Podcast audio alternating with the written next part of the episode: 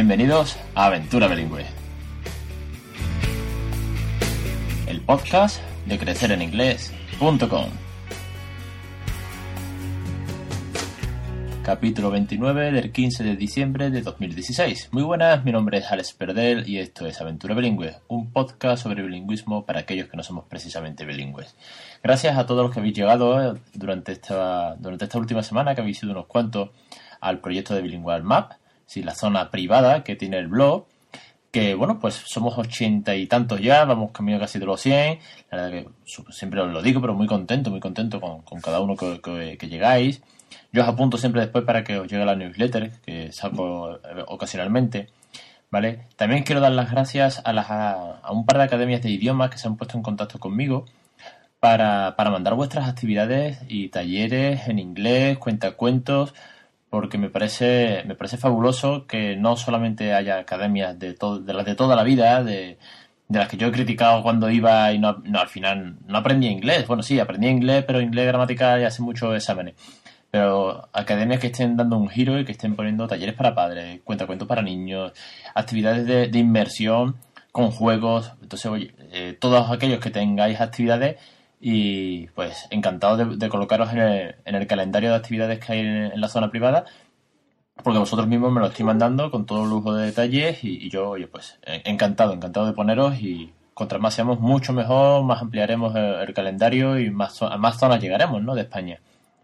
¿Y qué más? Bueno, y por último, eh, animaros al foro, porque fue idea vuestra y ahí está, está abierto desde el día 1, ahora mismo pues hay muy poquito movimiento, yo creo dos o tres posts, ha habido alguna presentación, pero eh, quiero poner de, ejemplo a Vanessa Pérez, que ya, bueno, ya la conocéis, que ya estuvo aquí la semana pasada hablando de Badanamu.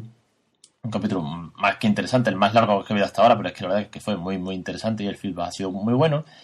Bueno, pues eh, ha colgado un par de, temas muy interesantes en el, foro.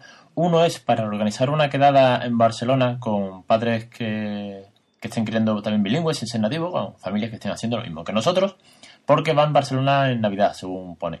Entonces, bueno, qué mejor oportunidad que pegar un toque, como por allí sé que está Eva de Inglés con mi hijo, que también está Ven aquí right que es otro blog que también que está haciendo pues una, una aventura bilingüe en casa, bastante interesante. Desde a, quien animo a, un día pasarse por aquí también, que nos cuente su caso. Pues entonces, oye, pues podemos utilizar el foro para eh, hacer reuniones, quedadas cuando nos movamos o, oye, gente que esté en la misma ciudad. Así que, bueno, darle uso que para ello está. Y por otro lado, ha propuesto una cosa también mm, muy, muy curiosa y es, eh, vamos a utilizar Skype entre nosotros mismos, entre la comunidad, vamos a organizar eh, charlas por Skype, de manera que eh, si queremos, eso ya a título de cada uno y como la gente se ponga de acuerdo, eh, que los niños pues se puedan conocer por Skype, por ejemplo, que oye, nunca viene de más ser amigos a la distancia y luego quedan nosotros. Y también pues para la, idea de hablar en inglés, practicar entre los no nativos, que también es divertido y se aprende mucho. Y si los pequeños están por delante, mucho mejor, porque además van a ver que es un medio de comunicación, con lo cual, oye, eh, todos son ventajas, ¿vale? No, no tiene más que conocer gente, practicar, que los pequeños estén por delante para que hagan oído, que vean que es una forma de comunicarse. Y todo esto se puede organizar en el foro, que para ello está. Así que, oye, Vanessa, muchas gracias por la iniciativa. Eh, desde aquí hago un llamamiento a todo el mundo para que se pase y, organice y monte y comente su experiencia y nos cuente su caso. Y nada, sobre practicar, sobre practicar, y ahora sí voy al tema del día, venga, que, me enrollo. Sobre practicar va, va, el tema de hoy. Y lo he llamado eh, esos momentos en los que no, no sé hablar inglés. Porque bueno, no todo es de color de rosa. Eh, desde que emprendí esta aventura bilingüe en casa, he ido aumentando la exposición y las horas de conversación en inglés con el pequeño, aunque tiene 13 meses, pero eh, al principio era muy aburrido, como todo el mundo sabe. Y que en alguna ocasión os comenté que al principio pues solamente hacía los momentos del baño, o solamente cuando iba en el coche con él, y me di cuenta que bueno, que no, que, que yo mismo necesitaba hablar más horas porque eh, me, lo iba pidiendo el cuerpo, me iba saliendo más natural y me sentía cómodo, ¿no? Dentro siempre, ojo, de mi, de mi nivel, ¿eh? Y también porque como él no me responde, bueno, tampoco tenemos unas conversaciones precisamente muy filosofales ahora mismo. Entonces, eh, hay un momento en el cual me di cuenta que, que me está costando mucho hablar en inglés. A veces lo soluciono mejor, a veces lo soluciono peor. Pero esos momentos difíciles existen. Y por regla general van asociados a cuando él está mal, a cuando pasa algo que lo tiene disgustado, que está llorando, que está irritado, que está mosqueado. Entonces, bueno, pues quería daros una visión realista de que no todo es fácil y que no sé cómo os entréis vosotros cuando llegan a este tipo de situaciones. Cuando, por ejemplo, llora por las noches, cuando tiene una pesadilla, cuando lleva unos días chungo con la boca. Hemos pasado unos días eh, horribles porque se despertaba muchísimo y, nos daban las 2, las 3, las 4, las 5 de la mañana y no había forma de dormirlo. Es un momento entre que te despiertas y te desvela y ya te rompe el sueño y precisamente eh, tardas en reaccionar, aunque le esté llorando, porque bueno, es en mitad de la noche. Hablar en inglés en esos momentos, Dios, mm, me cuesta la vida procuro decirle frases cariñosas, tipo relax baby, eh, daddy's here, or mom is, with you, eh, all is fine, go to sleep. Ok, vale, son momentos, eh, son complicados, sí. Hablar en un, en un idioma que no es el tuyo justo en ese momento cuesta muchísimo, así que eh, desde aquí un aplauso a todos los que los estéis haciendo, porque a mí me cuesta, si esto hay veces que parece como que todo es muy natural, todo es muy divertido y siempre son buenos momentos. Y el otro día, ayer, eh, ponía, ponía el, post de que tú le dices que te dé un beso en inglés y, te lo da, te lanza un besito. Obviamente son momentos maravillosos, pero los momentos eh, chungos, esos momentos en los que uno lo pasa mal, pues también cuestan, cuestan muchísimo y son, yo lo veo como una barrera que hay que saltarse y que superar. lo veo finalmente como un reto, ¿no? ¿Por qué? Pues porque cuando va jugando y ahora que está empezando a andar de la mano y le da por correr y no puede porque no, no, no alcanza todavía a tener ese equilibrio y se pega el porrazo contra algo, cae y llora, obviamente la primera reacción es levantarlo, ¿no? Y ver que, bueno, no se ha echado la cara abajo todavía, pero que no pasa nada. Pero luego hay que calmarlo y luego hay que cogerlo en brazos o decirle que no pasa nada o decirle que, que ha sido un tropezón. Y claro, todo este tipo de cosas que, como ahora, ¿no? Te has tropezado, no pasa nada, cariño. Em, vamos a seguir jugando. Todo esto, en esos momentos en los que tú lo ves que está sumamente nervioso, que está con el puchero puesto a punto de romper a llorar, decirlo todo en inglés, pues ¡ah! no es fácil. No es que esté solo, porque bueno, está su madre y, lo calma también. Pero yo tengo el reto, ¿no? Yo me he propuesto hablar en inglés eh, sus 24 horas, cada vez que yo esté con él, dentro de sus 24 horas, hablarle lo más posible. Y digo 24 porque también las noches algunas me ha tocado, con lo cual. Entonces, bueno, esa es un poco la impresión, ¿no? la dificultad, el que no todo es fácil. ¿Cómo lo supero o cómo lo intento, cómo lo intento llevar? Pues ya os digo, eh, me he buscado una lista, bueno, o me he ido haciendo poco a poco lista de expresiones que, relajen, sobre todo porque me he dado cuenta que son momentos, sobre todo cuando están momentos tensos o momentos en los que está, está llorando. No son muchos, pero bueno, son. Entonces, don't be afraid, eh, I'm fine, come on, stand up, baby, uh, what's happened?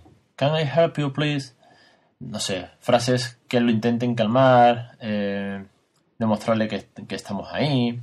Obviamente, eh, no le riño en inglés porque procuramos reñir poco. En todo caso, bueno, sí que cuando le da por morder todo lo habido y por haber, pues le digo que this is not for, for bite o please don't bite this.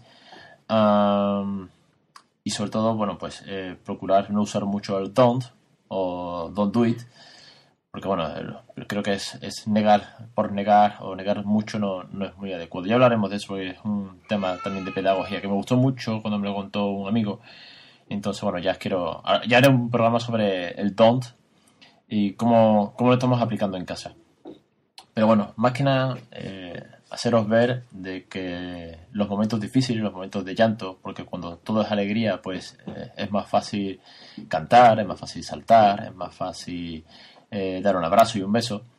Pero los momentos de llanto en inglés, la verdad es que hay días que me supera y, por ejemplo, hay un momento en los que me ha pasado algunas veces por las mañanas, cuando lo llevo, lo llevo camino de la abuela, a casa de la abuela en el coche, hay días que, vamos con la hora justa, ¿no? Justísima, porque hay que cambiarlo, hay que abrigarlo, hay que montarlo en el carro, y yo me tengo que vestir, hay que salir corriendo, y si el coche está aparcado en la otra en la otra punta del barrio, porque lo haya tenido que dejar lejos, pues hay que llegar hasta el coche, salir corriendo, el tráfico total.